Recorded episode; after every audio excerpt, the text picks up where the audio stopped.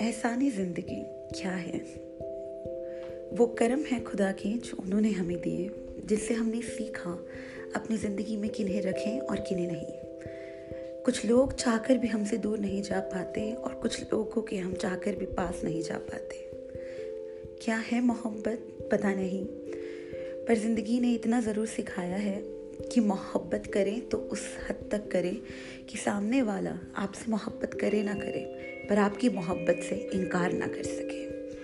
Hey guys this is me एहसानी ज़िंदगी ज़रूरी नहीं, सिर्फ़ मोहब्बत है, पर मोहब्बत हर उस चीज़ से है जो इस ज़िंदगी ने हमें सिखाई है।